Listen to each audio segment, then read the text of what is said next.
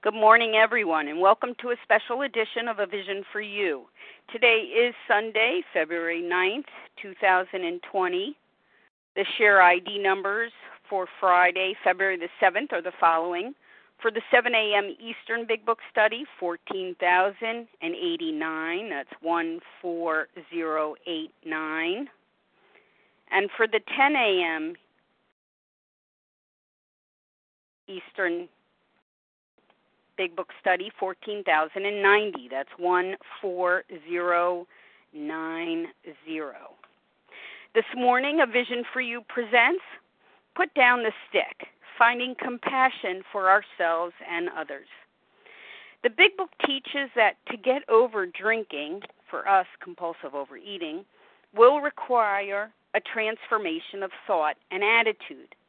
The 12 steps, as outlined in the Big Book, represent a process of spiritual awakening, a personality change sufficient to bring about recovery.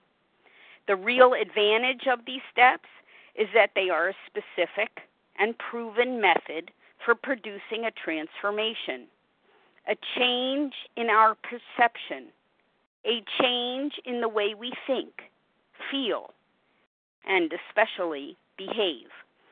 Ideas, emotions, and attitudes which were once the guiding forces of our lives are cast to one side, and a new set of conceptions, ideas, and attitudes begin to dominate us. We begin to live by new codes, such as love, tolerance, and compassion. The secret of these 12 steps and principles, which are spiritual in nature, is that yes, indeed, it is possible to be able to effectuate such a dramatic change in our character and our values. We have been taken out of the world of self and have entered the world of the spirit. The rewards and benefits of living such a design are such that we live a better life in recovery than we could ever have had we never had our illness. We experience wholeness, soundness, a reordered life, a new life. Our pain and suffering is turned into healing for ourselves and then for others. We enjoy a rich and rewarding life. The kind of person we had dreamed of being someday, we have at last become. Joining us today to speak on these rewards and benefits of the program of recovery is John K, a recovered compulsive overeater from California. John is a loyal servant of Overeaters Anonymous, carrying the message of recovery wherever and whenever he can. And it's with great delight and appreciation that I welcome John to the line. Good morning, John. Good morning, Leah. This is John Kiernan, recovered compulsive eater in Los Angeles. Um, Good to be here. Excuse if I have a slight rasp in my voice. I'm getting over a cold. Um, so anyway, uh, today I don't think I'm going to spend very much time talking about food or compulsive eating. I'm not even going to spend a lot of time talking about any particular step or steps. Uh, instead, I'd like to just talk about the benefits, you know, the rewards of working the steps and living life in a 12 step manner. Now, I've had a number of people tell me in the last few years how much they think I've changed since they first met me. And, you know, most of those people weren't around when I came to my first program and I was, you know, something of a raving maniac. But, you know, them telling me that is a perfect example of what's written in the spiritual experience appendix of the big book. You know, in there it says, quite often friends of the newcomer are aware of the difference long before he is himself. He finally realizes that he has undergone a profound alteration in his reaction to life, that such a change could hardly have been brought about by himself alone. Well, okay, I'm not exactly a newcomer, but I think those changes continue to happen as long as we're working on ourselves. And definitely not having been brought about by himself alone is is perfect for me. You know, I always say that, you know, you know, this has been due the change has been due to to uh, to one thing. Uh, well, 13 things actually, the 12 steps and the big book of Alcoholics Anonymous. You know, and I say that because I know before I came to my first program, I needed, I absolutely needed to binge and to drink and drug. It was the only way life was tolerable. And when, you know, when I say life, I mean, of course, my perception of that life at that time. And that perception was built on a lifetime of negative thinking. You know, this negative thinking was something I inherited from my parents. You know, parents had very few parenting skills and even few less uh, adulting skills. You know, I like to joke that that I was raised by wolves. You know, I was anxious and I was fearful because I'd been raised in a home where very few real world coping skills have been taught to me. You know, and then as an adult, I was then even more anxious and fearful because I'd been shoved down into a scary world where none of those interpersonal skills and emotional intelligence that's needed to live life as an adult, you know, given to me. More importantly, I'd been shoved down into that scary world where I had little or no control over things. And the result was that I did everything I could to control everyone and everything in my orbit. Uh, and I didn't do it to be a jerk or to be obnoxious. I did it because on some level, I felt it was a key to my continued survival. You know, I tried to control so many things over which I had no real control. And then I spent little or no time looking at myself and my part in things. In other words, I was I was living a reverse serenity prayer life. Well, you know, with that mindset, is it any wonder that I wanted to numb out something, you know, anything? Well, luckily, when I got sober, I had a book that told me I didn't have to live that way anymore. And in that book, I learned about steps. And to me, the steps are brilliant, not only in the substance of each step, but also in the order in which they're laid out. When we go through them, as laid out in the big book and AA 12 and 12, um, they can be a way to affect meaningful change in our life. You know, having done a fourth and fifth step, I found myself then having to confront that list of character defects once I hit step six. Now, as much as I like to quote the big book, when I got to step six and seven, there's only one paragraph each on them in the big book. So I moved to a secondary text for me, and that was the AA 12 and 12. Now, I used this 12 and 12 because it was the only 12 and 12 around when I started. But then the thing is, fear made up an overwhelming number of items on that last column of my fourth step. Then, in an exercise given to me by a sponsor, I drilled down further on each of those defects on that list. You know, it led me to seeing my one main underlying fear. Well, and that was fear of not being good enough.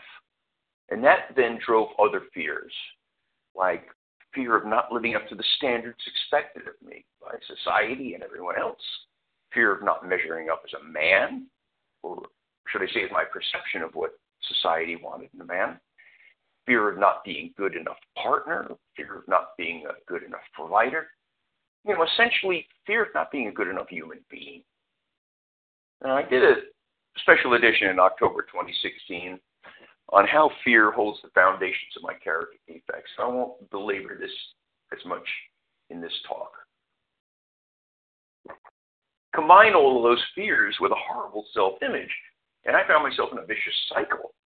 You know, I knew on some level that my actions, you know, my, how my character defects were manifesting themselves, were not helpful, sometimes harmful to others, which made me feel even worse about myself.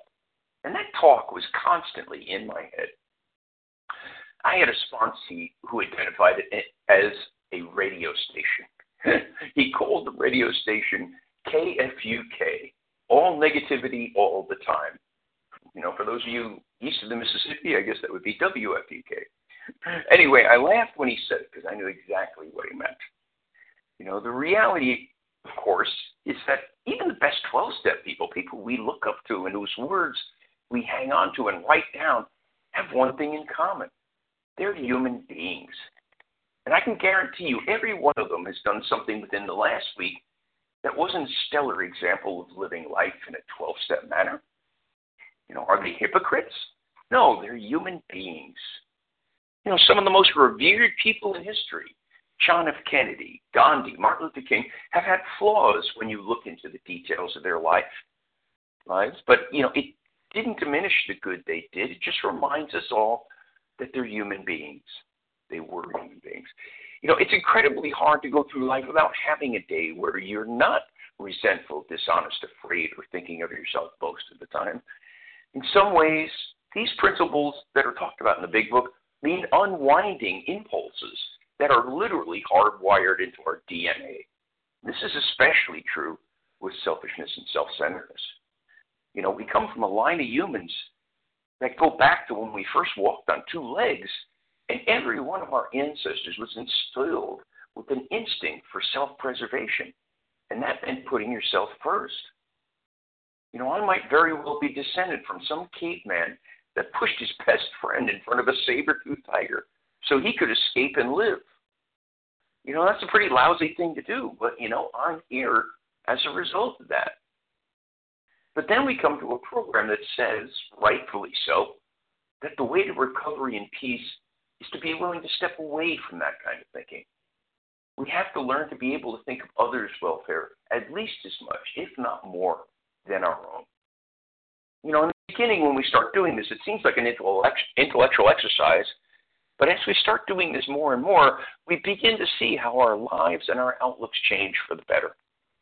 And in particular, how we feel about ourselves changes. And a lot of that comes as a result of the third step. Now, for those of you who have trouble with the concept of, quote, turning our will and our lives over to the care of a higher power, I'd like to reframe it for you. Think of the third step as simply removing the blockage of self.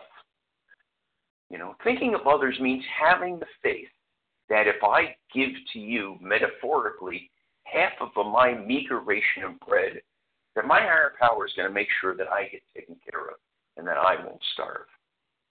To me, the building blocks of repairing and rebuilding our emotional and spiritual lives comes from the factory of self love and self compassion. Now, that might sound hokey, but I believe it's true. The more self love and self compassion you have, the less people can hurt you. If you dig far enough down by working the steps to get to that basic level of fear that most of us have, you know, that fear of not being enough, we can begin rebuilding ourselves on a sturdier foundation for recovery. And all those fears I spoke about earlier generated loads of character defects, which were, you know, just feeble attempts to compensate for how I really felt about myself. I and I what I felt was less than. And I would compensate for those actions, would compensate through actions like, uh, I don't know, ego and, and, and know it allism. You know, if I could flaunt some of those things that I felt were strengths, perhaps you wouldn't see behind the curtain to see the real me. You know, I felt I was the only one who saw the real me, and it was pretty ugly. So I had to do everything in my power to make sure you didn't see it too. You know, it's like one of those animals in the wild that puff themselves up to look larger than they really are in an attempt to scare away predators. You know, because otherwise the predators would just see how small and helpless they really are. You know, just like I was. And another destructive aspect of that kind of thinking is it made me a perfectionist. You know, since I wasn't as good as you, the only way I could be sure to be as good as you was to be perfect because there's nothing better than perfect.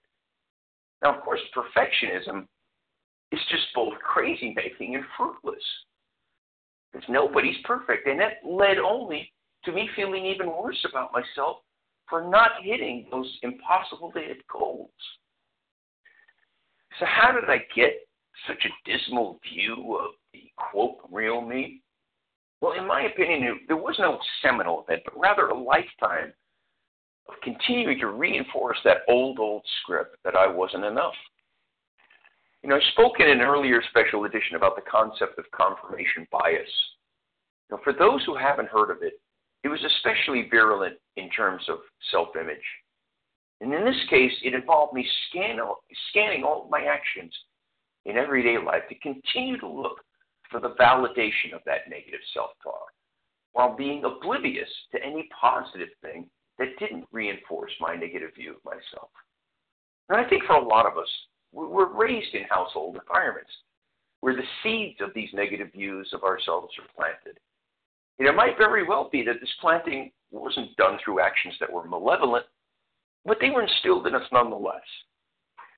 So, what was the basis for my horrible self image? Simple. For me, it was my weight. You know, not just my weight now or for a number of years, but, but my weight when I was in my disease and especially when I was a fat kid. You know, I've been a fat adult, I've been a fat kid, and being a fat kid is much, much worse. You know, kids are brutal. I mean, I was called every name in the book. I was ridiculed, you know, even by teachers. I would be get beat up for being fat. Well, you know, if that many people are telling me I'm a piece of garbage, I mean, it's got to be true, right? You know, sometimes it's even parents telling you you have to lose weight, or well meaning parents trying to bribe you with gifts or promises if you lose weight. Now, even those best intentions come with a crushing implicit statement you're not good enough just the way you are now. Even as adults, as adults, we get a subtler form of that abuse I got as a kid. You know, little snickers behind your back or raised eyebrows if you're seen eating something other people think you shouldn't be eating. Again, even well meaning friends who offer, quote, helpful suggestions that lead back to the same thought that we're not good enough to walk this earth at the weight we are right now. Now, it doesn't matter that all these people criticizing or berating us have their own form of self sickness. I mean, after all, a person who feels good about themselves doesn't have to deride others unless they do it to feel better about themselves. And what does that, tell us about them? That they don't feel good enough about themselves either. At the end of the day, their motivation is still a moot point when it comes to us. Whatever their motivation was, the result was the same for us. It hurt, and it hurt a lot. And one of the reasons it hurt so much is that on some level we agreed with them. You know, anytime someone insults us and we feel hurt, there's a part that agrees with that person insulting us, even if it's totally wrong. For example, if I tell you that you have the ugliest green hair I've ever seen, your response is going to be like, huh?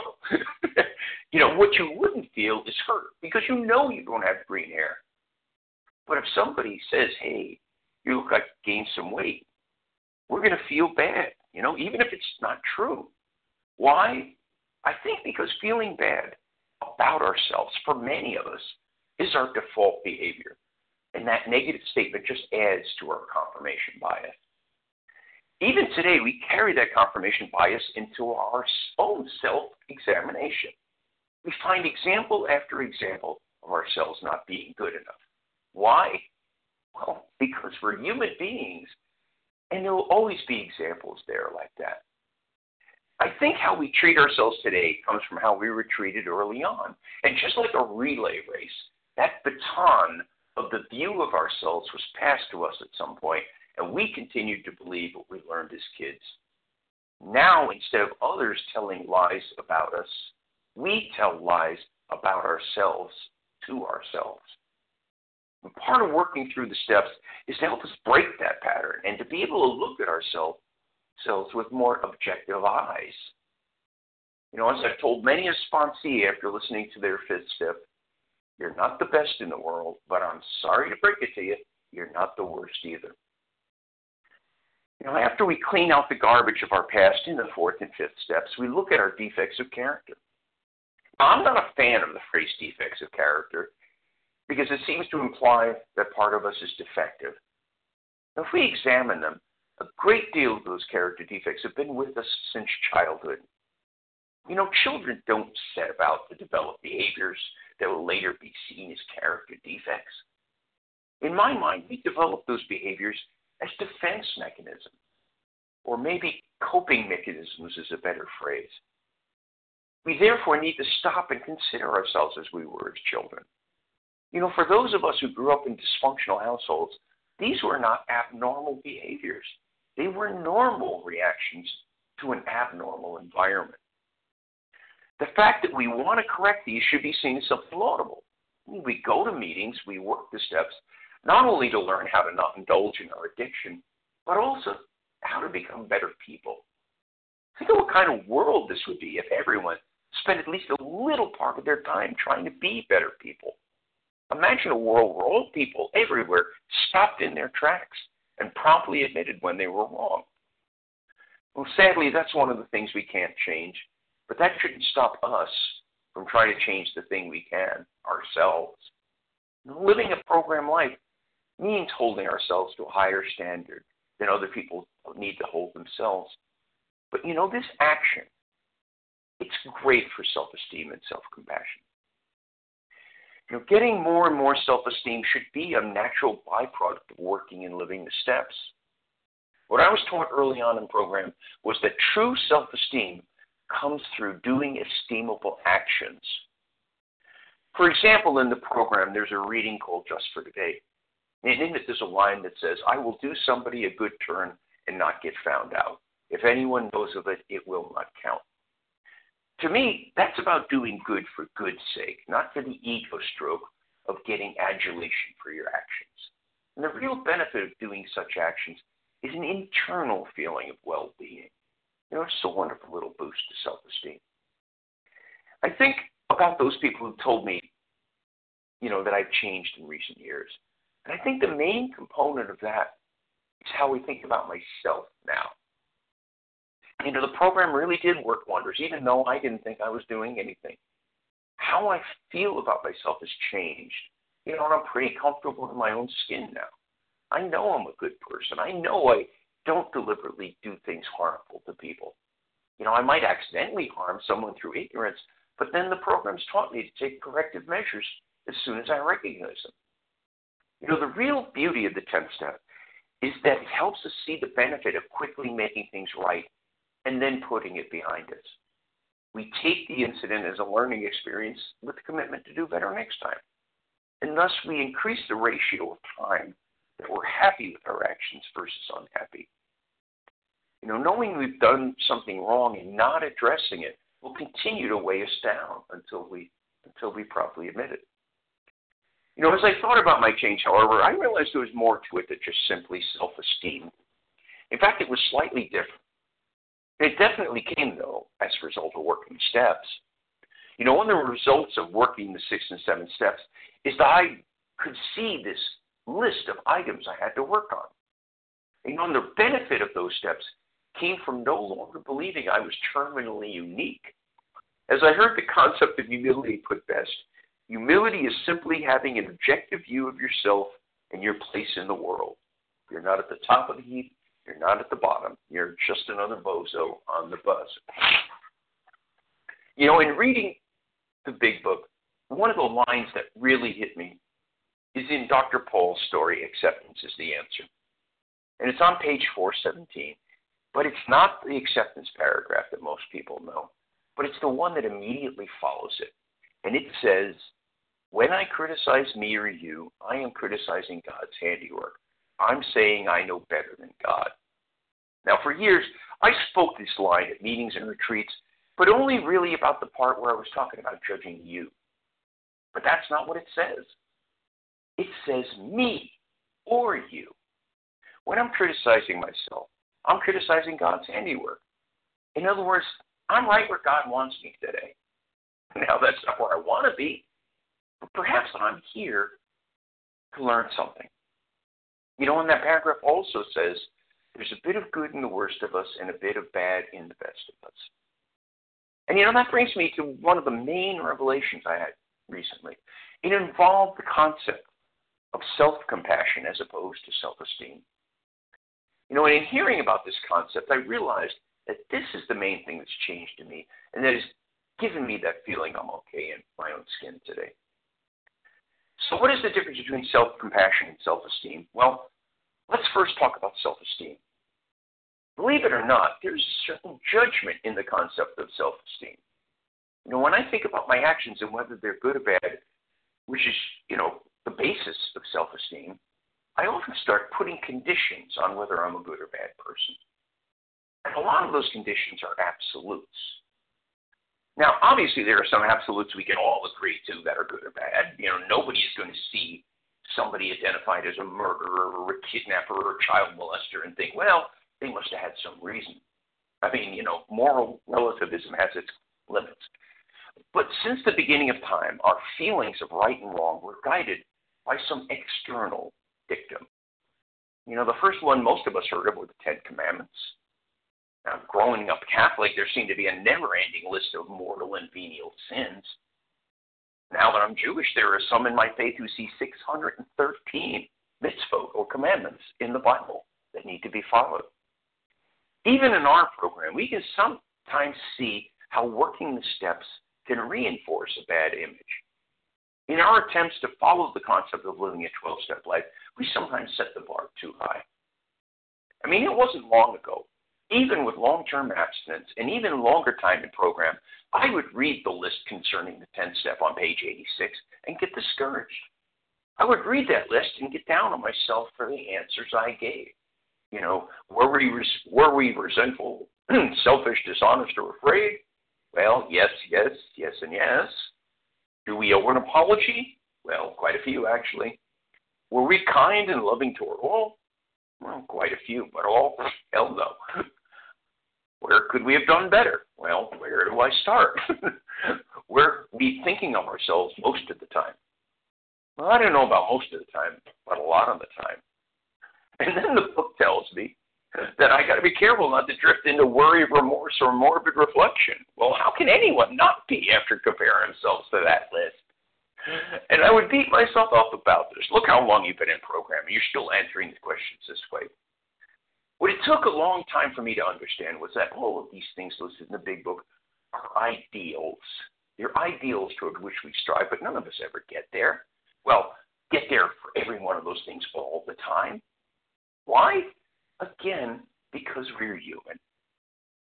So if I'm basing my concept of good and bad, which in turn affects my self esteem, and I'm using any of those lists I mentioned to judge my self worth, well, then I'm cooked. I mean, even the Ten Commandments, you know, well, some of them. You know, do I always keep holy the Sabbath? Hardly. Some people would say I'm breaking that third commandment when I flip on the TV to watch a football game on a Saturday or Sunday. You know, I'm guilty because I watched the pigskin get thrown around. By the way, touching a pigskin, one of those 613 mitzvot. so, do I bear false witness or lie, to use more modern terms? No, no, I never lie. Wait, that's a lie. Do I covet my neighbor's, neighbor's goods? Well, according to the catechism I read as a kid, this means any type of envy must be banished from my heart. Well, sorry, but there's that whole being a human being thing raising its ugly head again. Self compassion, though, takes another tack. I have to learn to quit comparing myself to absolute lists created by others. Instead, I compare myself to the concept of being human. Now, I'm not talking about comparing myself to specific human beings, but to humanity as a whole. In other words, I grade the feelings about myself based on the human curve. I learned to stop the negative self talk and self criticism that's generated by comparing myself to some ideal I can never reach or, you know, never reach consistently. Self esteem refers to the degree to which we evaluate ourselves positively compared to those absolutes. It represents how much we like or value ourselves, and that's often based on comparison with others. What self compassion says at its core is this let go of who you think you should be and just be who you are. Now, at the end of my days, will I look back and think I spent my life trying to be what I thought people wanted me to be rather than who I really was? Now, getting that point, however, does mean smashing that I'm not good enough just the way I am story that was planted in me. You know, with the work of the steps and continued growth, is definitely possible. And another benefit of this is an important quality authenticity. You become secure in who you are, and you don't have to be what you think other people want you to be. Not only is it an easier way to live, but people will sense that authenticity, you know, and it's quite a likable quality. Another byproduct of this way of thinking concerns taking criticism. The more you like yourself, the less you take criticism personally. Now, this outlook of myself doesn't turn me into a sociopath where no matter what I do, I say, I like myself, therefore and I can't do anything wrong. No, but it does allow me to consider the criticism given to me as criticism of my actions, not of myself. As the old saying goes, the difference between guilt and shame is that I have guilt when I do something bad, but I have shame when I think I am something bad. And one of the ways we can feel better about ourselves is in knowing that we're working towards becoming better people by working the steps. We look at our character liabilities and we continue to work on them. And again, we realize we can only work to do better, to accept that patient improvement talked about in the AA 12 and 12. In the end, only my higher power can totally remove them, but I have to do my part to continue to attempt to diminish them as much as possible. You know, if I can work to remove a character defect, say 90% of the time, then maybe someday my higher power will push that number to 100%, and then that defect will be removed. To me, the idea of finding a way to like or, or love ourselves is rooted in balancing the idea that we continue to strive to be better people, but realizing we'll probably never get to perfection, and that's okay. If I try to be the best person I can be, I have to be satisfied with the results. After all, when I criticize me or you, I'm criticizing God's handiwork. The important thing about feeling good about ourselves is in simple knowing that we're on the road. You know, the road to becoming better people. And when it's done with others, like here, it's a pretty nice road to be on. And again, what a world it would be if everyone was on this road. But then again, being on this road means not judging others for not being on this road, just that we're doing what's right for right's sake. The byproduct of getting self compassion is that you begin to develop more compassion for others. And this becomes even more pronounced as we have more and more of that burden of self removed. For one thing, we don't take wrongs done to us so personally either. And we therefore don't carry those wrongs around with us long after the fact. Many of us have had wrongs done to us inadvertently. As a friend once said, don't attribute to malevolence what can be better attributed to ignorance.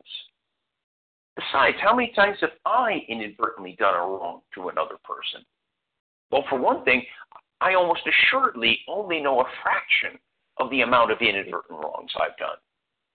You know, might I have cut someone off in traffic and when I heard a honk assumed it was for somebody else? You know, that kind of honk when people cut other people off in traffic. I mean, even though most OA meetings don't say it here in LA, at my AA meetings, we mostly end with the Lord's Prayer. And I have no opinion on whether it's appropriate for meetings, but there is one line in the Lord's Prayer that means more to me than any other line in any prayer, and that is, Forgive us our trespasses as we would forgive others. In other words, if I want to be forgiven for my humanness and foibles, I have to be willing to forgive others for their humanness and foibles. You know, at the end of the day, I believe all of us in this world, we're just little kids running around these adult suits, and none of us got the manual. You know, the manual of life that we're all missing that could help us get through life easier. I mean, I was given a manual of that as a version of that manual as a kid, but it was a defective manual that developed by parents who had their own problems. But you know, since none of us got that manual, there's only one way we work toward figuring this life out, and that's through trial and error. Our entire lives and the lives of everyone else is a never ending string of trials and errors. And on any given day, we will err, and often towards others, and they will err towards us. Again, because none of us got the manual, and we're all human. You know, today I work at being a better person by, by reading a book that is, to some extent, that manual, you know, the big book. It taught me how to have a better view of myself. It helped me to lose that fear of being less than. And the book and the steps have also taught me that it's crucial to continue to self inspect. The reason I believe it's vital to continue to go through the steps, no matter how much time you have, is that we're different people each time we go through them. You know, hopefully better people. Better people, though, in constant need of improvement. I mean, I put things down on my last fourth step that I didn't even think were wrong on my first one.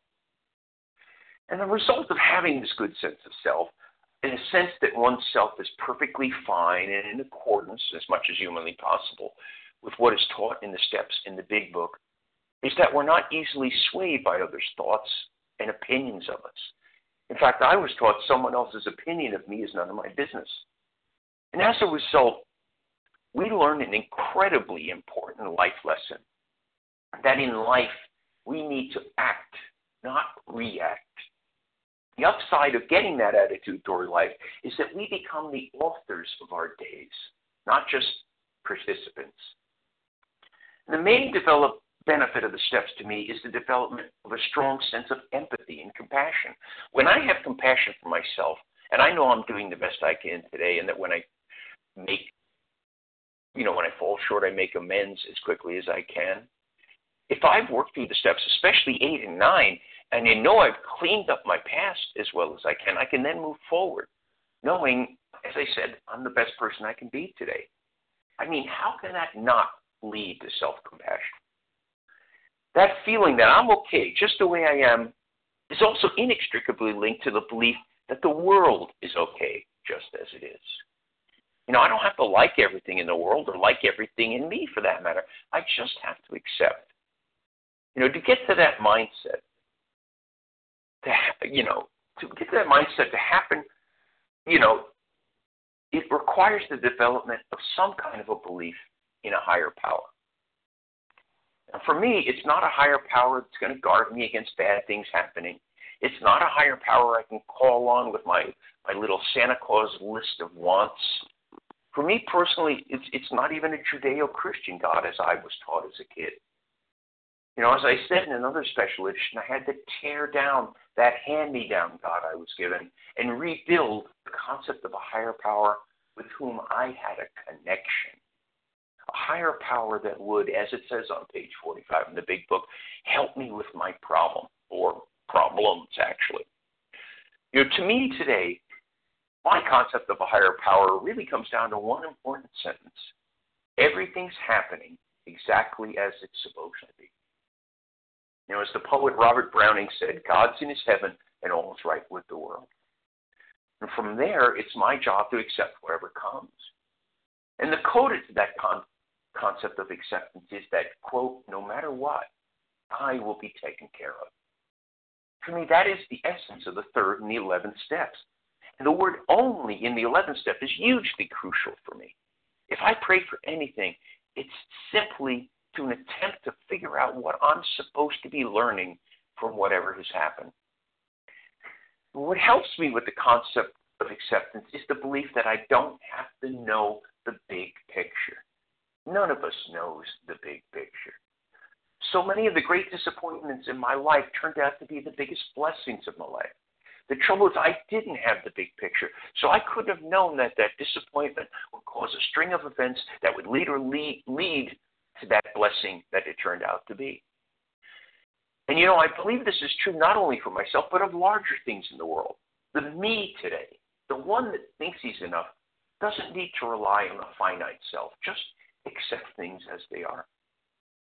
And in terms of how this relates to self compassion, my acceptance has to also extend to myself. Again, as that paragraph from acceptance as the answer t- told me, gotta quit criticizing God's handiwork. After all, not only do I not only know, not know the big picture of life, the universe, and everything, I don't know the big picture of John. I understand others have different beliefs than I do on it on many of these specifics, but I do know that most people in recovery have stopped trying to make things work to suit themselves. You know, that thing about trying to run the world is it's downright tiring. You know, for those of us who have faith in some kind of a higher power, we use this as a form of solace when things go wrong. We rarely, however, stop and think about what am I supposed to learn from this when things go right? And it's important we do this as well. I need to emphasize when good things happen because the negative brain in my childhood wants to gloss over those times to get to the juicy poor me parts. This concept of faith in something, even if it's as abstract as, quote, everything's happening just the way it's supposed to, is the basis for a more peaceful life. I suppose there are some re- religious purists who would say, well, I must be something of an agnostic for such a simple definition of a higher power. Well, if I am, so be it, but uh, for me, I'm not. The main thing I know today is that whatever that higher power is, it's not me. This belief has taken that kid in an adult suit that was launched into a world riddled with fear and sure that the world is a scary place, you know, full of figurative monsters around every corner. And that belief has changed him. You know, the amount of fears I've had I had on my last fourth step was incredibly small. You know, my main fear was that of a permanent disability. And I didn't even really even have any fear of death. I mean, I admit I don't know what that transition is going to be, but I think at the worst it'll be simple nothingness. And as a result of that way of thinking, I don't grieve as much as I once did when I lose a, lo- a loved one. I mean, I still mourn for them and I miss them, but it's not the gut wrenching affair it was when I was younger. Why? Again, because I don't know the big picture. But you know, we can choose to believe whatever big picture we want. I mean, what if death is something that when it happens, it turns out to be so great? We're all going to be going, oh, wow, if I didn't know it was like this, I'd offed myself a long time ago. I mean, does that sound far fetched? Well, prove to me it's wrong. Again, this is part of the big picture I choose to believe. You know, there's a something in philosophy called Pascal's wager. It was presented by Blaise Pascal, who used it in terms of an afterlife, but I use it differently. Pascal said, God is or God is not. Reason cannot decide between the two alternatives. Now, if that sounds familiar, I'm pretty sure Pascal's God is or God is not was the basis for Bill Wilson's use of this similar phrase on page 53 in We Agnostics. But what Pascal went on to say was that if I believe in a higher power and I'm wrong, no harm, no foul. But if there is a higher power and an afterlife and you don't believe, he said, that's a different story and one with more dire consequences, you know, for those of his belief. Now, I prefer to look at Pascal's wager for me as having to do with acceptance, happiness, and surrender, and serenity too. What if I'm wrong about my big picture and my belief in a higher power? What if I'm wrong if there's no higher power? Well, then all I have to show for it is a happier and more serene life. Oh, darn. you know, I come to see that on some levels, acceptance is actually a very selfish thing. Whatever I may have to accept is either something that has already happened or something happening in the world over which I have no control. So at that point, I have one of two choices to accept it or not accept it. Whatever I choice I make, it's not going to change that person, place, thing, or situation. What will change is how much stomach acid I'm generating. What can change is how much I choose to focus on that frustrating thing that I can't change, or to look elsewhere to other things in the world, many of which make me happy. And who benefits from this change of view? Me. That's why I think acceptance is a selfish action, but you know, one of the few good versions of selfishness. You know, when I was newly sober in my first program, life seemed like it was a constant state of drama. Every problem seemed huge. Every impediment in my life seemed insurmountable. And then I would look across the room at some of the old timers I admired.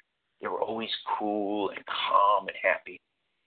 And they would continue to be so even when they got up and shared about going through really tough times. And I said to a friend once, you know, I want to be like those old timers someday. You know, because I right now I feel like life is this big stormy ocean with huge waves, and I'm in this tiny little inflatable life raft, and I'm getting tossed around by those waves. Those old timers over there, though, they're different.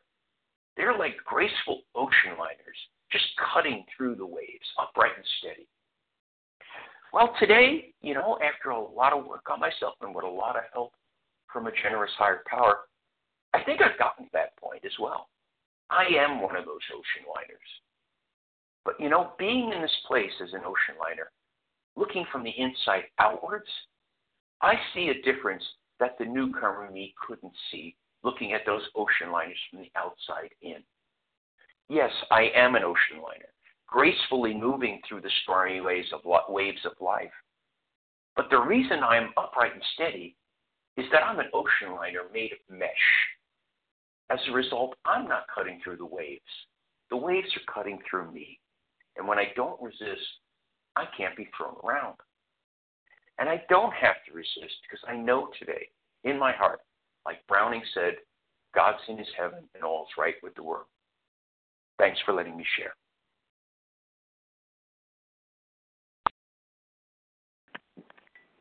Thank you so much, John, for this beautiful and insightful presentation this morning. Greatly appreciate your service and generosity to all of us. The share ID for this morning's presentation 14095. That's 14095.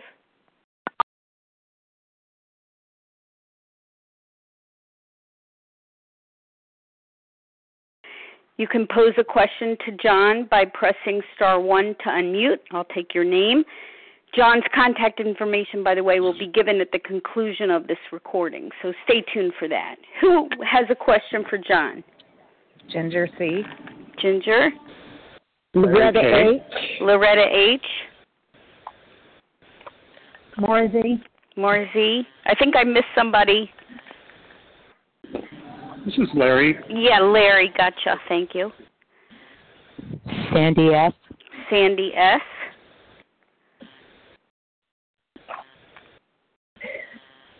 Okay, well, let's start with this group. We'll go Ginger C and then Larry K, please.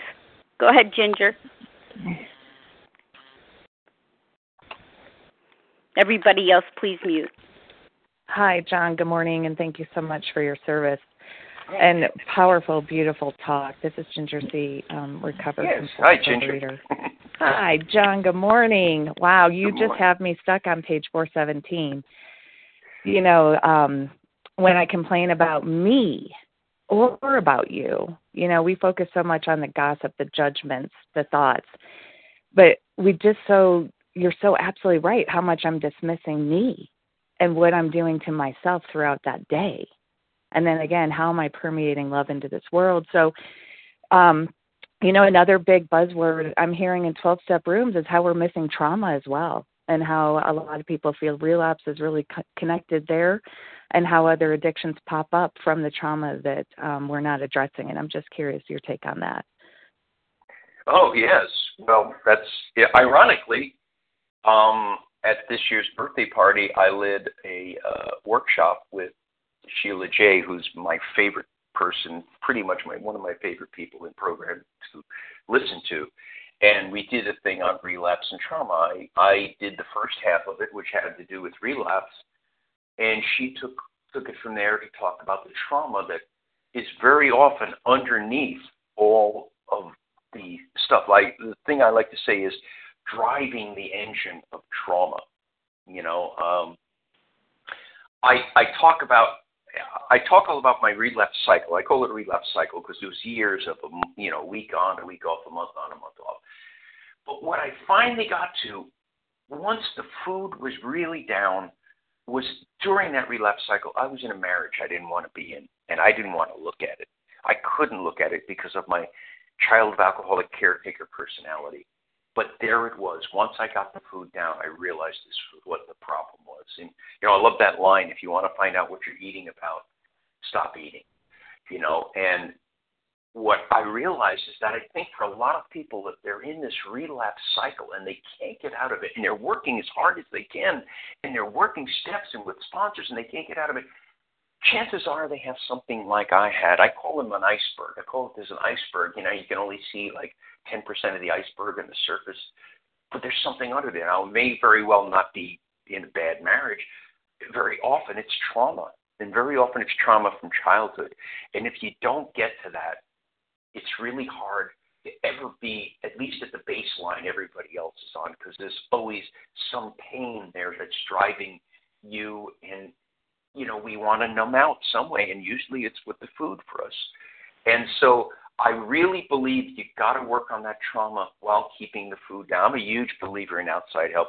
I think the best sponsor in the world still can't get to where a you know a therapist can because they can drop down a level that a good sponsor can't even see. So I really agree 100%.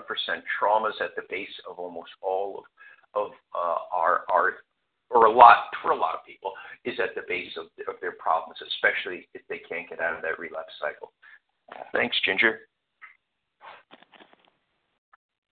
Thank you for the question, Ginger C. Larry K., you're up. Oh, thanks, thanks, Leah. Thanks for your service this morning, John. Um, so appreciative of your presentation this morning and your experience. Um, and I wanted to ask you if you would be kind enough to speak to.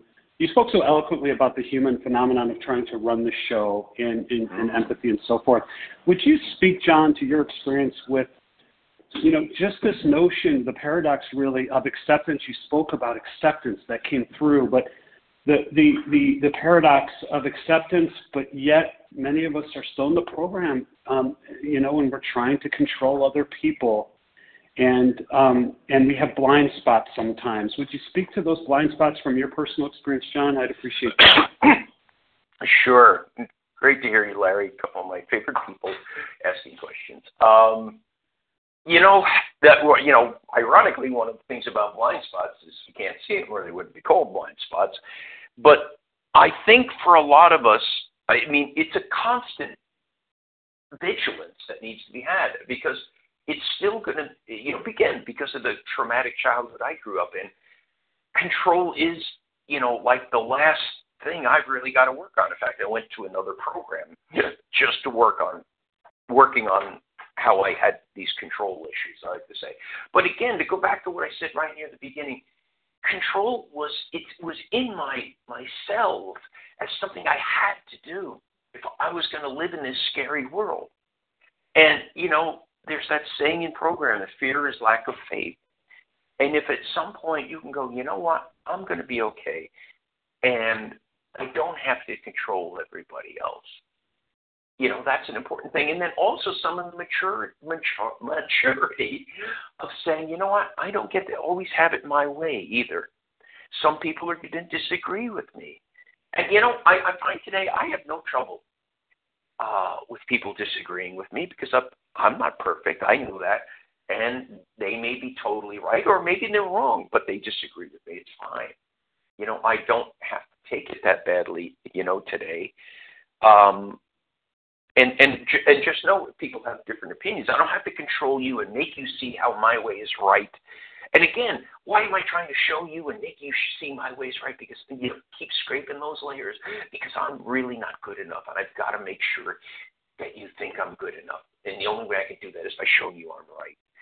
But the thing about again, you talk about control and blind spots. I don't care how long you got in program again, a blind spot's a blind spot, and I have to be on. You know, there's a great line from the American Revolution that said, "The price of liberty is eternal vigilance," and I think the price of abstinence and sobriety is eternal vigilance.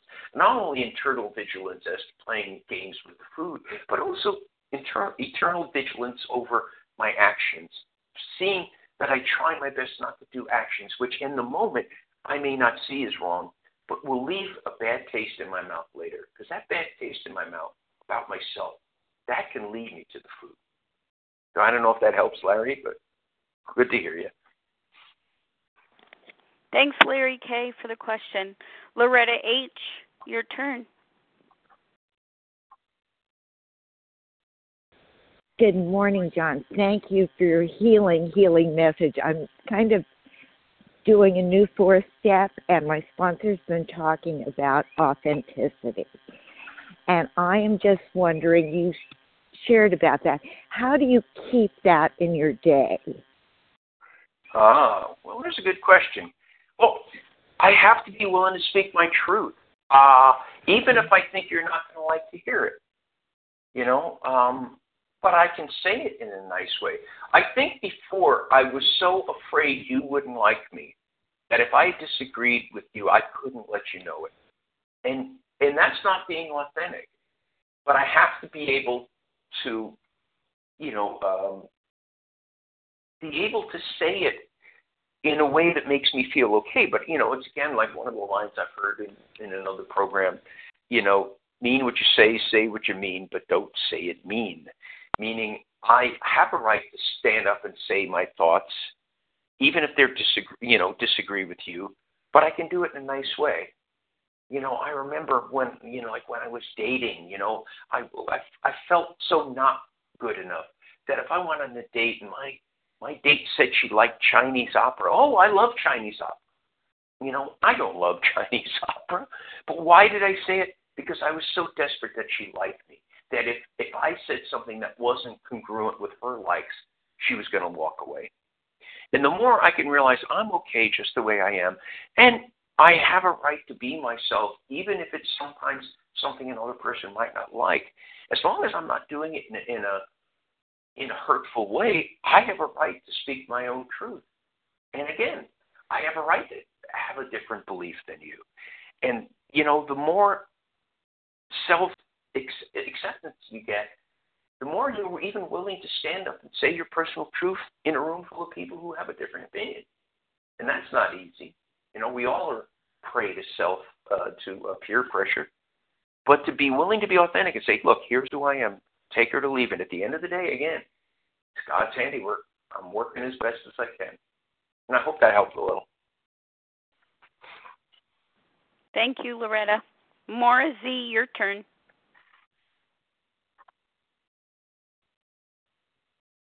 Thank you, Leah. John K, thank you so very much for an absolutely phenomenal presentation. I am um, going back through the steps again. Um, and um, you said something that is basically where I've been my whole belief in life, and that is something about um, you know letting go of things finally. And so I wrote down a question, and my question is, how do I put those things behind me? In other words, how do I stop the self-flagellation little trip I've been on for the last 50 plus years? How do I do that finally? Mm-hmm. Well, that's a good question. Well, you know, I think some of it's got to be, you know, it's got to be, and I think I said this earlier that besides what am I supposed to be learning in terms of when something bad happens to me, you know, what am I what am I supposed to have learned by whatever it is I still am beating myself up about, you know?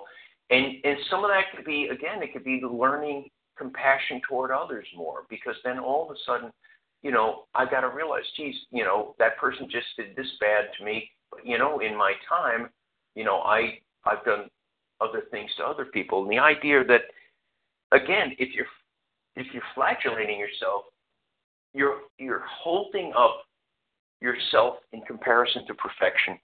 You know, but even if you've done, we've all done shitty things, and hopefully, one of the things about a fourth and fifth and, and an eighth and a ninth step is we gotta we gotta let go of them, and and it's not easy, especially if some of them were, you know, maybe particularly hurtful to people. But it, you know, it, it's one of those things. It's easier said than done, but that I think I've got to accept there was a re, you know, whatever happened in everything, everything, including my own actions, is something I'm supposed to be learning from.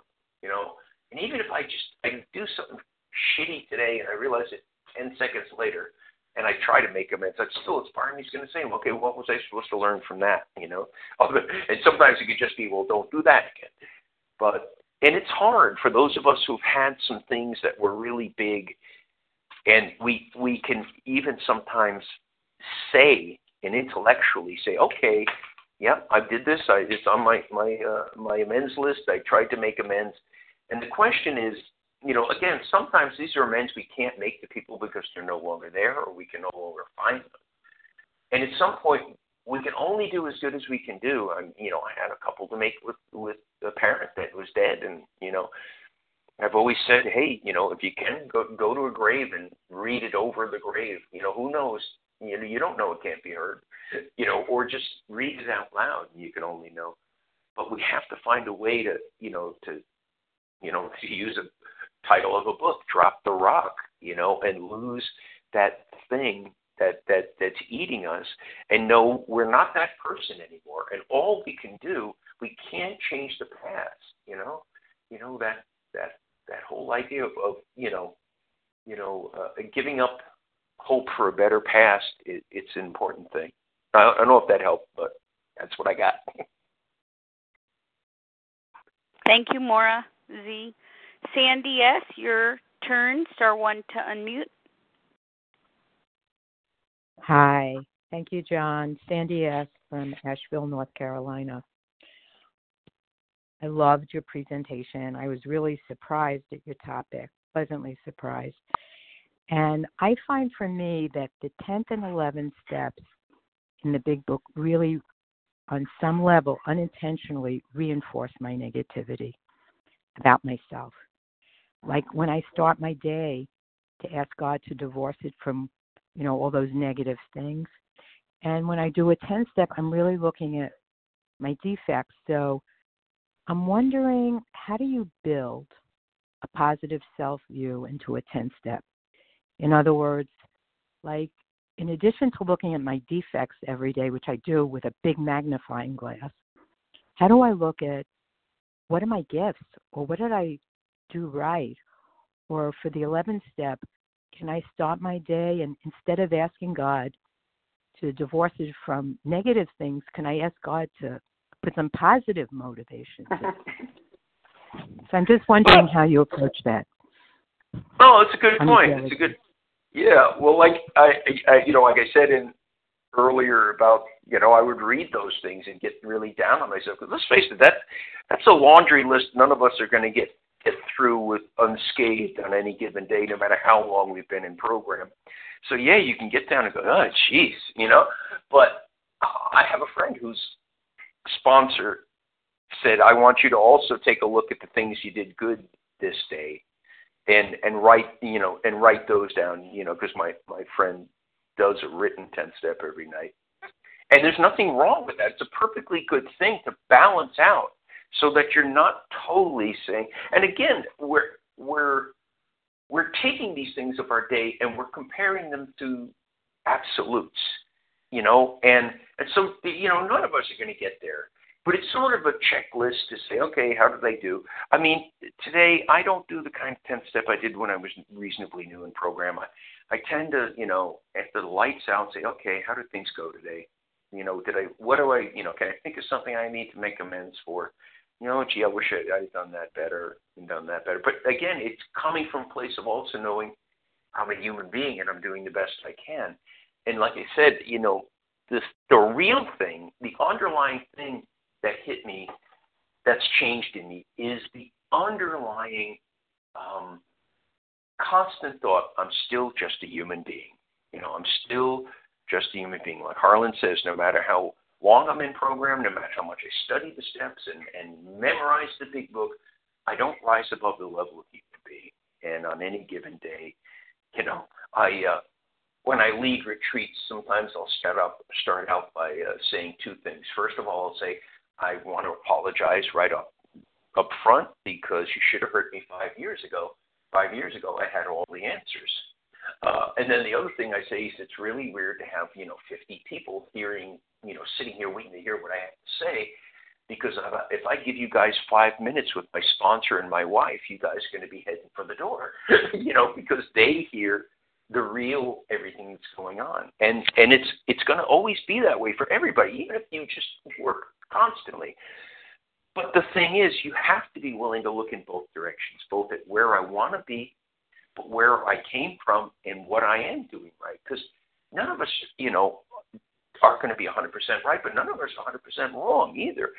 And again, a lot of that has to do with a lifetime of wanting to only focus on the negative.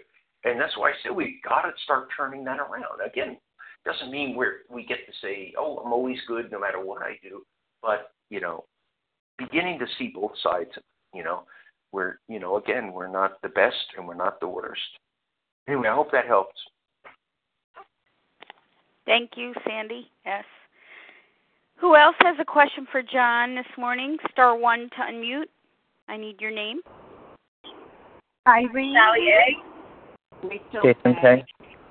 Judy K. Irene. Irene B. Melissa C. Okay. This is who I have. I have Irene, Sally A, Jason K, Melissa C. Who did I miss? Rachel K. Rachel K. Judy K.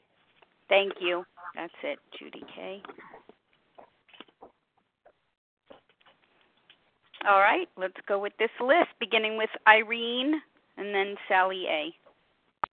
Good morning. Thank you so much for your service. I'm Irene B., a very gratefully recovering bulimic from Baton Rouge, Louisiana. John, I am so grateful to be able to put the name with the face together, and I'm so grateful. My heart leapt with joy when you talked about your um, LA birthday party uh, talk with uh, uh, Sheila. And um, I'm just so grateful to have benefited from that experience. What a beautiful experience that was. Um, you you mentioned something about dropping the rock. I hear that mm. a lot, and I'm not sure. Uh, I would love to hear your take and for you to explain and elaborate on that concept because if I could drop the rock, that'd be great. Because I love your approach. For me, the food, this April the 4th, it will have been three years. The food is really not a problem anymore. I'm not binging and purging, but it's the emotional whiplash that you know the self-flagellation that continues not nearly as bad as it used to be but it's still there and i would love to drop the rock and i'm not really sure what that means but it sounds like it's something like i need to do and i would love to get some mm-hmm. instruction and explanations from you with that with regard to that thank you okay Thanks. Um, sure, be glad to talk about it. First, I just want to say something. I don't know if you guys noticed this or not. I am constantly amazed at the moderators on Vision for You because they'll say, Is anyone who want to share? And there's this blare of 15 names being shouted at once. And somehow the moderators, Leah and other people, can manage to figure that out. Because if I was a moderator, I'd just been like, I, I can't figure any of this out. So anyway, just I've always wanted to mention that. So drop the rock. Yeah, for me, it mainly has to do with with resentments and things like that. It, it, ironically, that that rock metaphor, I heard that in there's a. I, I'm a fan. I'm going to show my age here. Uh, I'm a fan of a of a rock group called Pink Floyd, and they had a, a song that um, sort of said, "And the bad blood turns to stone, and the stone drags us down." Makes us drown. In other words, there's nothing to be, especially when it comes to that. And the, the Drop the Rock book, I don't know if that's AA conference approved or not. I, I know it from AA. Um, I think it is, but I'm not 100% sure. And if I if I'm wrong and I've said it, then I, I probably shouldn't have. Um, but essentially, they're just a bunch of stories about people trying to you know get through resentments and things like that. And and it's just about the fact that there's nothing to be gained. You know, holding on to that rock doesn't accomplish anything, even if it's not a rock in the ocean drowning you. It's a rock, you know, tied to a rope that's then tied around us, our neck or something, and we've got to drag it along constantly. And that's why, you know, the idea of forgiveness is another huge part of it. You know, I've heard it said forgiveness is letting go of a possible different past. The past is past, and whatever it is, I got to be willing to forgive only because, you know, I'm the one holding on to the rock. And so it's a matter of forgiveness and also about resentment. I think it's a combination of things about not forgiving people and then also resentments that I'm holding on to that, that drag on me.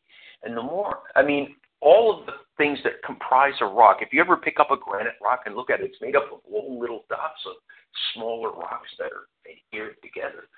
But they're, you know, that kind of a rock could be made up of thousands of little resentments and little things like that that are serving no purpose for us anymore. And the more we can sort of let that go and just move forward, you know, the better life is and the, and the lighter we get. We don't have to walk around with a rock all the time. No, I hope that helps. Thanks, Irene B. Sally A. Hi, good morning. This is Sally A. from New Jersey. Thank you so much, John. It was great meeting you in California at the birthday party. I do want to um, ask you a question. I've been having this burning question since I came into the rooms.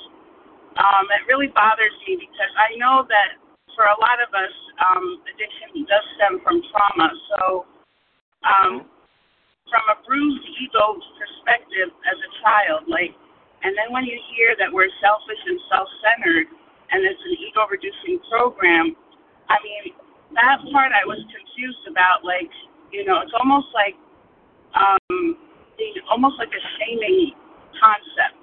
So I don't know if it's the wording that I have an issue with, um, because I try to be very compassionate and gentle with myself because I know my history um, and of many people that I know that have addictions that had traumatic past. So mm-hmm. how do I how do how does the twelve steps what do they mean by an ego reduction program like an ego reduction when there's an already bruised ego? So um, I just wanted you to speak on that if you can. Thank you so much. Sure, Sally. I'll be glad to. And I, and I, I think you hit one of the phrases dead on the head that I agree with 100%. Is it? I think it has more to do with the wording of certain things. You know, and again, when people are writing things down, they have a certain idea in their head, but they still hit hit the paper as black and white ink on a page, which then people have to grab a hold of and pull up into their brains. And unfortunately, a lot of times what gets pulled up in their brain is folded into other things of their childhood or, or past that aren't aren't correct. You know, it's interesting. I'm working as a drug and alcohol counselor now, and, and I'm in group a lot of times with people who've been through the mill a number of times, and they have negative views of AA, and and they'll tell stories of having sponsors that were like drill sergeants, and and you know, and and I had to tell them, you know, there's there's that millions, I don't know how many, I think I saw 2.1 million AA members in, in the United States. Uh, or, and it doesn't matter if it's AA, OA, or anything. Or there's this huge group of individuals who have all different ways of doing things. And I tell my patients, you know, that drill sergeant wouldn't work for me. You know, I need somebody who who can call me on my crap. I definitely need that. But to do it in a kind way, doing it with my best interests you know, I've got a couple of sponsees that drive me crazy. But why they drive me crazy is they're doing self defeating things, not because I don't like what they're doing and I'm trying to control them. Um, and yeah, the, the phrase ego, I mean, I, I understand it, and I think it's a matter of seeing it differently. If you sort of flip and think of ego and self, you know, what ego reduction is about, again, ego reduction is slightly different than than using the word ego. Maybe, you know, more of a self reduction. In other words, what makes our lives better, and I said it, you know, think in terms of the third step. You know, think of a gate and you're opening a gate, and that gate is letting go of self and just letting life in the world go through you like mesh. Um, that's the important thing. I, I think you, that I think for some of us, there, it's a touchy phrase, you know, about about ego reduction and at the end of the day, I've said to people who have no belief in a higher power, you know, I have you know people in the psychology field who just are just you know stone cold atheists, and my problem with 12 step programs because of the word, the G word, as I like to call it. And I say, well, look, just there's plenty of atheists in program. We have atheist meetings here in LA. If you know, it, just think of it as a program of ego reduction. And and but ego reduction meaning something different, meaning getting ourselves out of the way, not about shaming you and and and that kind of thing. And and I know that wouldn't work for me. And again, over in over in my other program, we have people who say they're trying to help people as sponsors, but they're they're working out their own anger issues on people, unfortunately. And that's not you know the program I'm a part of. The program I'm a part of is about loving help toward others, not of shaming. And so I think it's more the phrase ego reduction that I could see could be a hot hot button but try and think of it more about if you get yourself out of the way, life gets a lot easier. And I hope that helps. Thanks, Sally A. Jason, your turn. Thank you very much.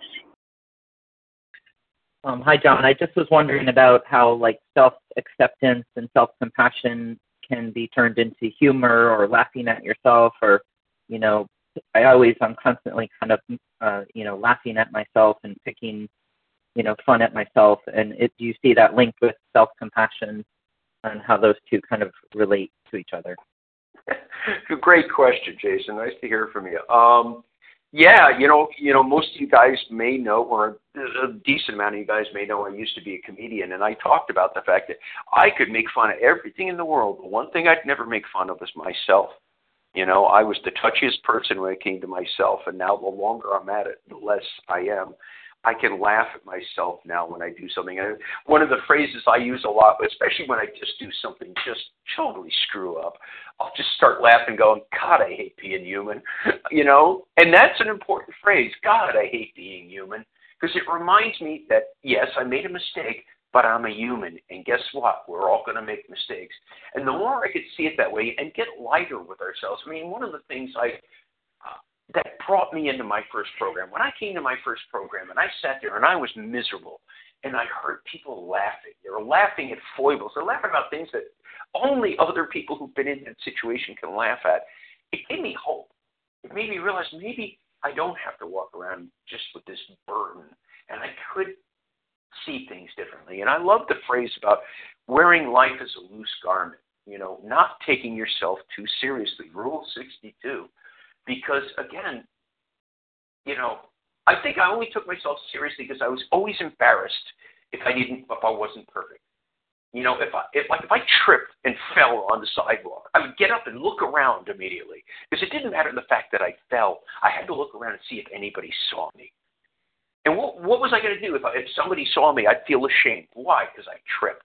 Tripping is a human thing. Nobody goes about it to do it deliberately, but I would be ashamed about it. And now I don't have to be. If I trip and fall down, I can get up and go, God, I, I hate being human sometimes. And that's it's fine. I hope that helps. Thanks, Jason. Judy K., your turn, and then we'll hear from Melissa C.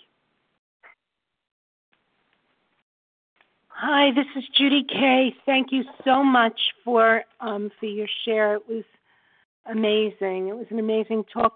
You said you said um, um, well, I'll use the phrase "What do I learn from this?" That we we learn from everything, um, you know, regarding everything that happens to us.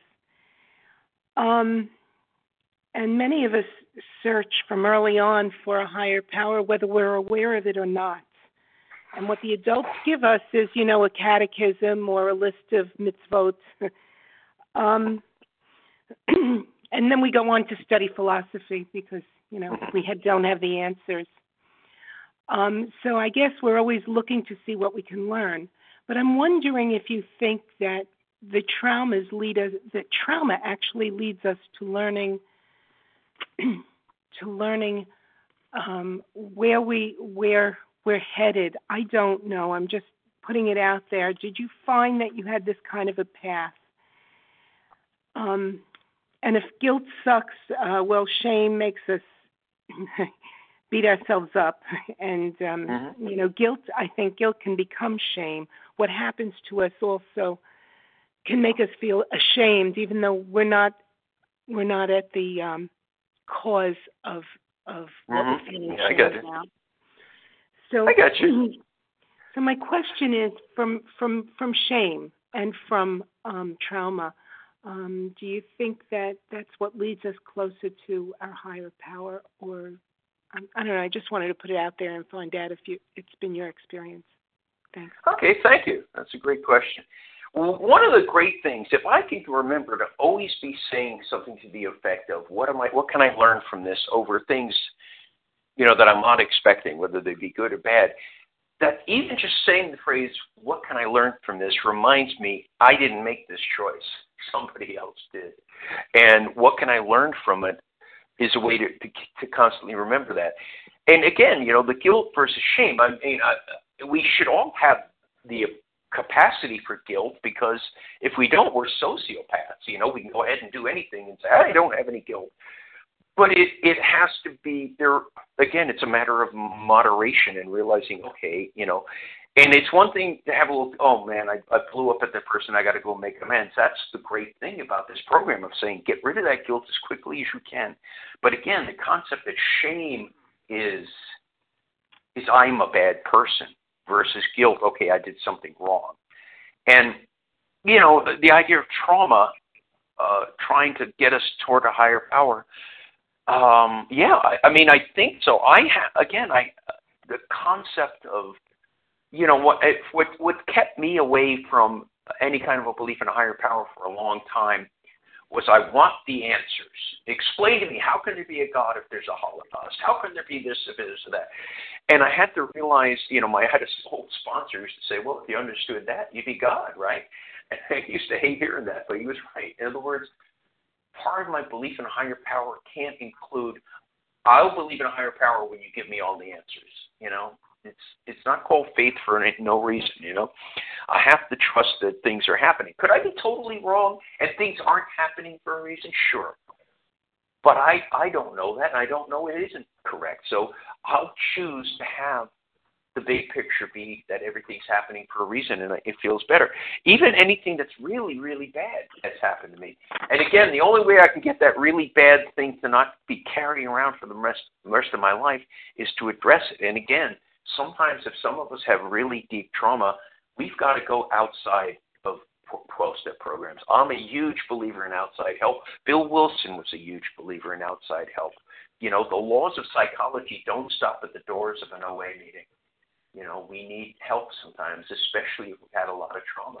We're wound, a lot of us are really wounded people, and we can't get better until we open that wound, clean it out, and then stitch it up. If we just try and stitch it up and we haven't addressed that stuff, it's just going to fester. So I hope that helps. Thanks. Hmm? Thanks, Judy K. Melissa C., it's your turn. Hi, good morning. Thank you so much. This was really, really powerful, John. I really appreciated what you had to offer. Um, I, you know, and you started um, answering that before when you were talking about the drill sergeant um, sponsors. And, um, you know, I know for me, like, my greatest feelings of shame seem to come from what I ate. And my earliest sponsors and programs seem to confirm this belief, and, and I would be rejected, you know, as soon as I picked up. And I've, I want to know if you could speak about that because I've had people, you know, reach out to me who say um, they picked up and the person who was guiding them said, "Get three days and then call me." And um, mm. you know, I know I have an opinion about it, but I would just welcome your, you know, what you sure. That. And thank sure. you. Okay, great. Yeah, it's funny. Years ago, I was in this uh, bookstore it was sort of a new age kind of bookstore. I'll give you an idea. The name of it was the Bodhi Tree. Okay, it gives you an idea of it. But I'm looking along and I find a book and it's all about sponsoring in 12 step programs. And I went, oh my God, finally the manual on how to be a sponsor. And so I, I, I buy it and I go home and I read it. It's of course it's all these stories from different people in all different 12 step programs about how they sponsor.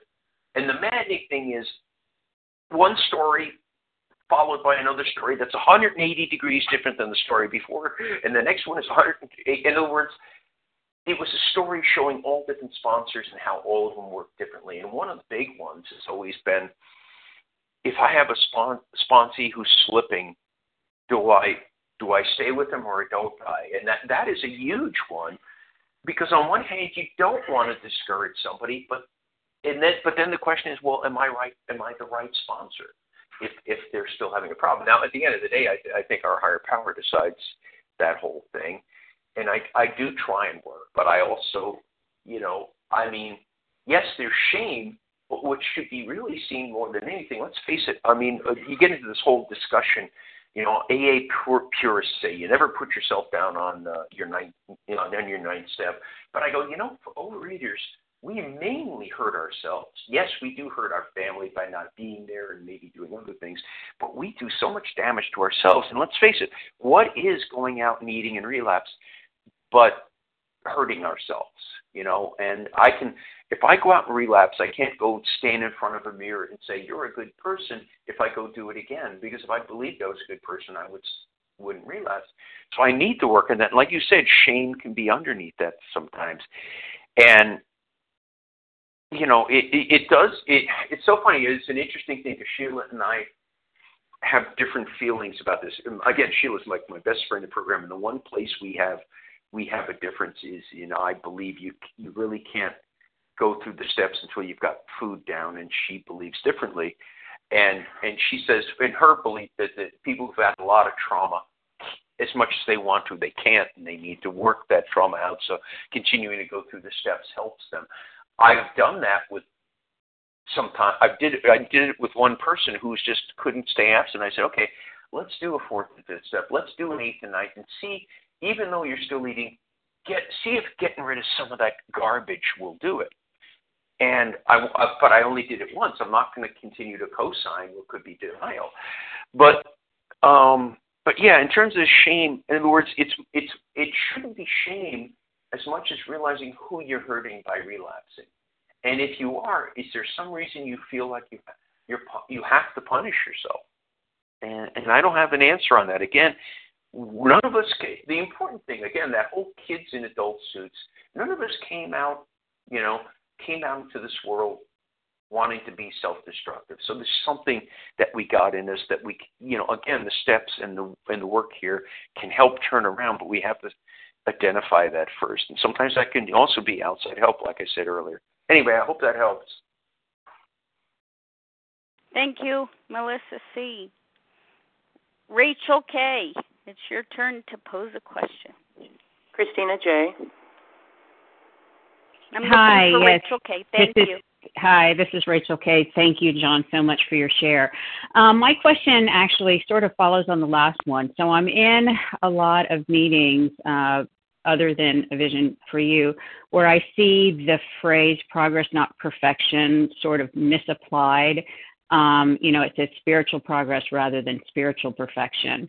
Um, and while I am absolutely 100% against shaming someone who's in relapse or who you know is is binging or slipping or what have you um, i see sort of a movement of harm reduction um, which i think is is dangerous to you know to us to ourselves and and lack of sort of being honest about the food and what a, a, a drug effect it has. Um, and people, you know, picking up chips for multiple years who I suspect um, are not entirely abstinent the way OA has defined it. Um, how do you? What are your thoughts on that? It's a good good question. Um, yes, and I agree. It always drives me crazy when I hear people say progress, not perfection. I say, go show that to me in the big book. you know, it doesn't. It's spiritual progress rather than spiritual perfection. You know, um, you're never going to hear in an AA meeting, "Oh, you drank, it's okay, progress on perfection." Um, but on the other hand, like you said, you know, and the the concept of harm reduction. Um, at the end of the day, I believe my abstinence was a gift, an absolute gift from God. Why on that Monday did it start the chain that I had been trying for the last God knows how many Mondays to work? To me, a higher power said, okay, he's had enough. And so I believe that my abstinence is a gift, but I believe I'm the only one who can give it away. You know, no higher power is going to come down and yank abstinence out of anybody's hand. I will give it away. And what I tell a lot of sponsees is I want a plan. Yes, you cannot commit to being abstinent because that's a gift, but you can commit to putting as many impediments between you and that first compulsive bite as you need to. And you know that, that that phrase first compulsive bite used to be way more used than it is now because you've got to know where that line is. If you don't know where that line is, you know, you're going to go over it all the time.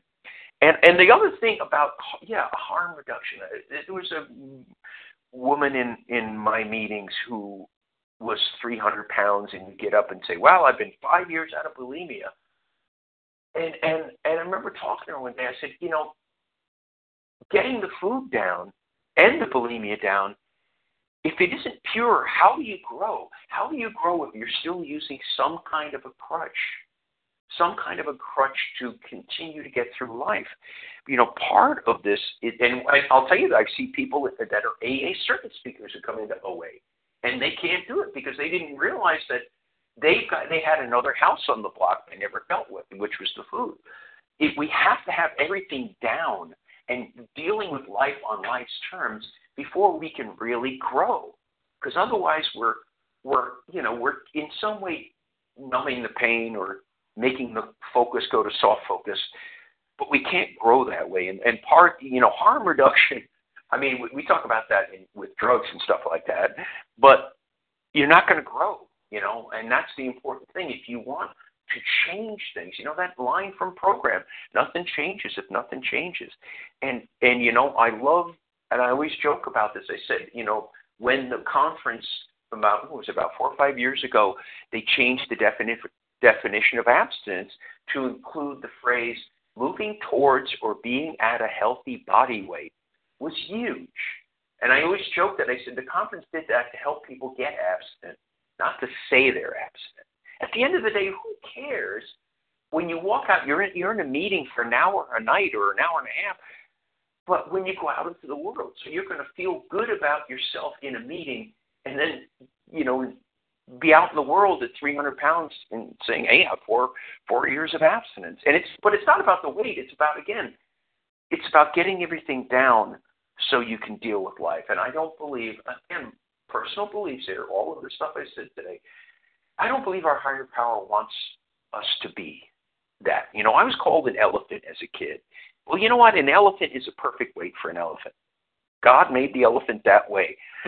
but I don't believe it makes human beings the the weights that some of us were when we came in. So anyway, I hope that helps. Thanks, Rachel K. I heard Christina J has a question, and I'll take two others with questions before we wrap up the morning. Anyone Penny else? Penny C. Kathy G. Kathy G. Excellent. Okay, Christina J. Go ahead with your question, please. Star one non mute. Thank you, Leah. Thank you, Larry. Uh, wonderful talk, and the questions have been stellar. Uh, sorry for coming in too soon. I thought we were finished, but anyway, here I am. Uh, the first question had to do with trauma, and I know for myself that my disease got worse and worse and worse when I was in a marriage that two years in I knew, and I just, you know, I didn't do anything about it. I was young. 20 years later, I finally walked out, and miracles began to happen in inside of me. I wasn't in program, so uh, basically, life still happened. I I still had my disease, and I still used. Um, recently, I had to walk away from a job in last April. Uh, I'm going In the ask my interest of time, yes, please. yeah, Thank my you question so much. is, when you talked about your first marriage and you left it, or I don't know if I don't know if you left it, but if you did, did your Mhm. life change? Did you find recovery, or did you keep relapsing? Thank you. No, okay, thanks for the question. No, that's exactly where the change started. Um, I had to get out of marriage, and then I'll tell you, there was part of me, oh my God, how am I going to do this again? I'm not, I'm that caretaker personality child of alcoholics. Oh my God, I can't do that. She's going to fall apart. She's, you know, and again, I couldn't see the ego involved in that. I'm projecting ego that I'm so wonderful. How can that person live without me? And and you know what happened? I got out of that marriage. It was really tough because I was abstinent by then. And it was tough. It was painful. But we moved on and she found a wonderful guy. Um, and and you know we, we sort of kept in touch. They were actually both in program. They ironically my my first wife wasn't in program when we were married, but ended up in program, and her hu- husband was in program. And then I found a wonderful person. Again, it's that whole idea that I didn't know the big picture, and I was holding on to what what I again you know I tend to catastrophize the future.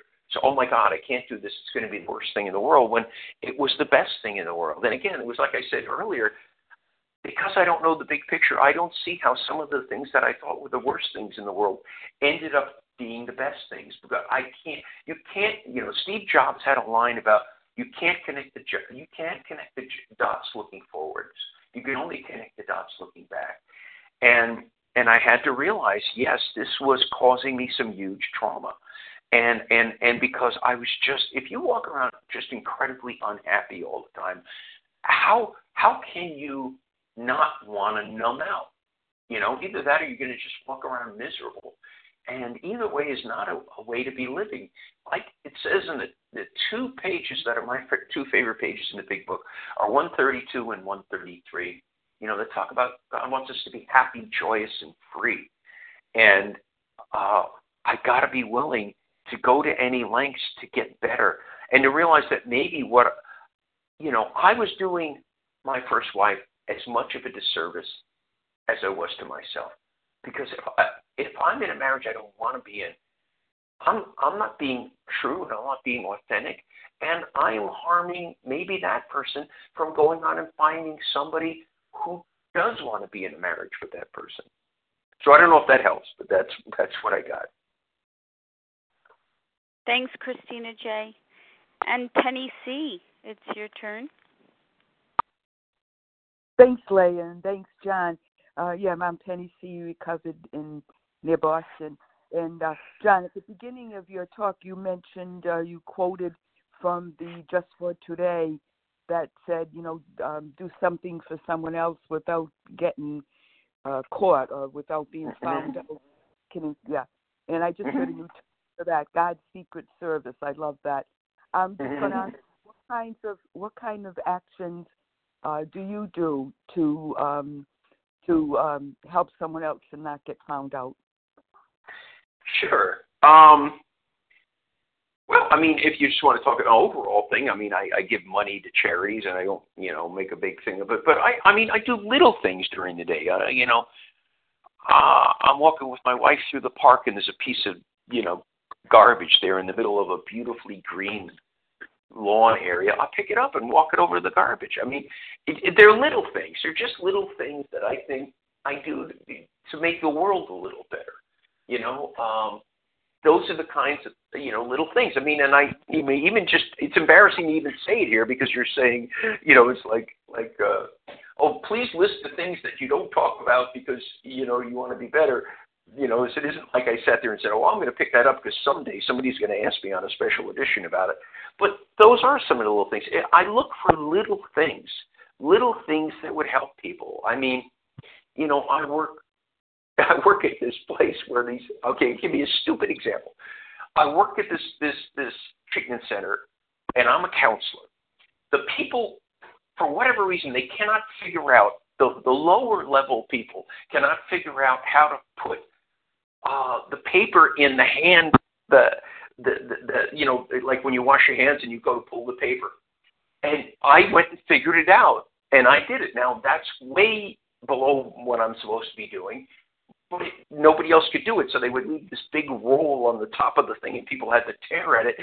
But I was like, okay, I'm going to figure this out. And whenever it's out, I just walk over, I get a new one, I put it in, and I don't come out and say, I did this. I just do it, and everybody, it helps everybody. And it's those kind of things. I really believe these little things you do day in and day out that just help make the world a better place you know, it just it does wonders. I think for yourself, but you don't do them for any other reason more than, in other words, the the self esteem part is the byproduct of doing good for good's sake. Not to say, oh, I'm going to do this so I'll have better self esteem, but just because you know it's the right thing to do. Anyway, nice to hear you, Penny. Thank you, Penny C. And our final question for this morning comes from Kathy G. Thanks, Leah. Good morning, John. Uh, thanks so much for your talk. I really appreciate it. I have a sponsorship question. Um, I was curious if, um, when taking a fifth step, if I hear some things that are concerning about some of the people on the list, like let's say the person that they had an issue with, needed to make an amends with, had a borderline personality disorder Mm. Uh, and it's it's always been bad. Yet I feel that there's a component where the amend needs to be made because sometimes it's hard to see our part in those things because the violation against us has been so flagrant. Mm. So just any thoughts you might have on dealing with how I could guide this person most effectively. Yeah, well, let's, no, it's a great question. Um, you know, some of these things are are real tough judgmental questions. You know, I I think it's more more of the the eighth step question, and I always say I think if there's any step that really needs guidance from a good sponsor, it's the eighth step because I'm going to go I'm going to go from one end of the spectrum. Oh, I want to I want to uh, I bumped a kid on the playground in kindergarten. I got to go track them down and make amends, which of course is dumb, to wanting to gloss over and use that wonderful, except when to do so would injure them or others loophole to get out of amends I really do need to make and that's why a sponsor really helps in a lot of respects. And and you may have a situation. Well, I'll give you an example. I, I mean, I had one one time. I was just I was trying to justify to a sponsor why I didn't make need, didn't need to make amends to this person, and I was like, well, you know, this guy did. You know, he was totally in the wrong 95% of the time. I yeah, I had 5%, but he had 95%.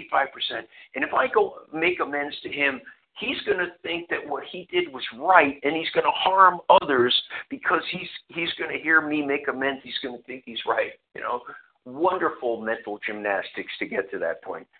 and my sponsor just looked at me and said john we're doing your amends we're not doing his amends and it was like oh damn i hated to hear that but there are going to be situations, and again, this is this. Except when to do so would injure them or others, isn't just you know you had an affair and you you you don't want to you know do it because you you know because it'll break open somebody's marriage or you know. And i always say you know if you have a feeling you know you get people who want to put things on an amends list that really aren't amends. You know you don't walk up to somebody and say i want to make an amends to you because i always thought you were a jerk. You know i mean you didn't do anything to him. You know you feel he's a jerk okay and that's not a right thing to do but it's nothing to make amends for. But if you do have somebody who's got true mental illness, you are going to have to weigh some of that. But still, whenever possible, cleaning my side of the street is a hugely important thing to get that stuff out of the way and know I've done as much as I can to clean up my side of the street because if I don't, somewhere down the way that could be, you know, you know, moving the path just from staying abstinent toward heading back to the food.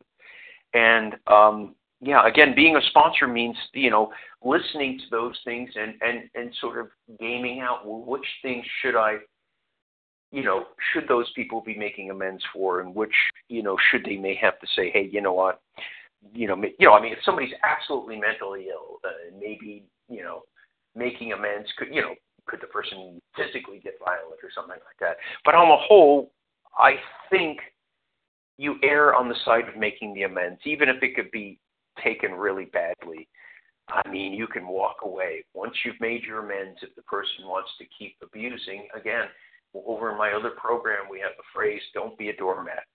And it doesn't mean you have to sit around and continue to get abuse, but you make your amends and you know, if the person just starts in on you. I mean, one of the things oh, I was taught by a sponsor, one I really hated, when you go to make amends, say to that person when you're done making the amends, is there anything I left out?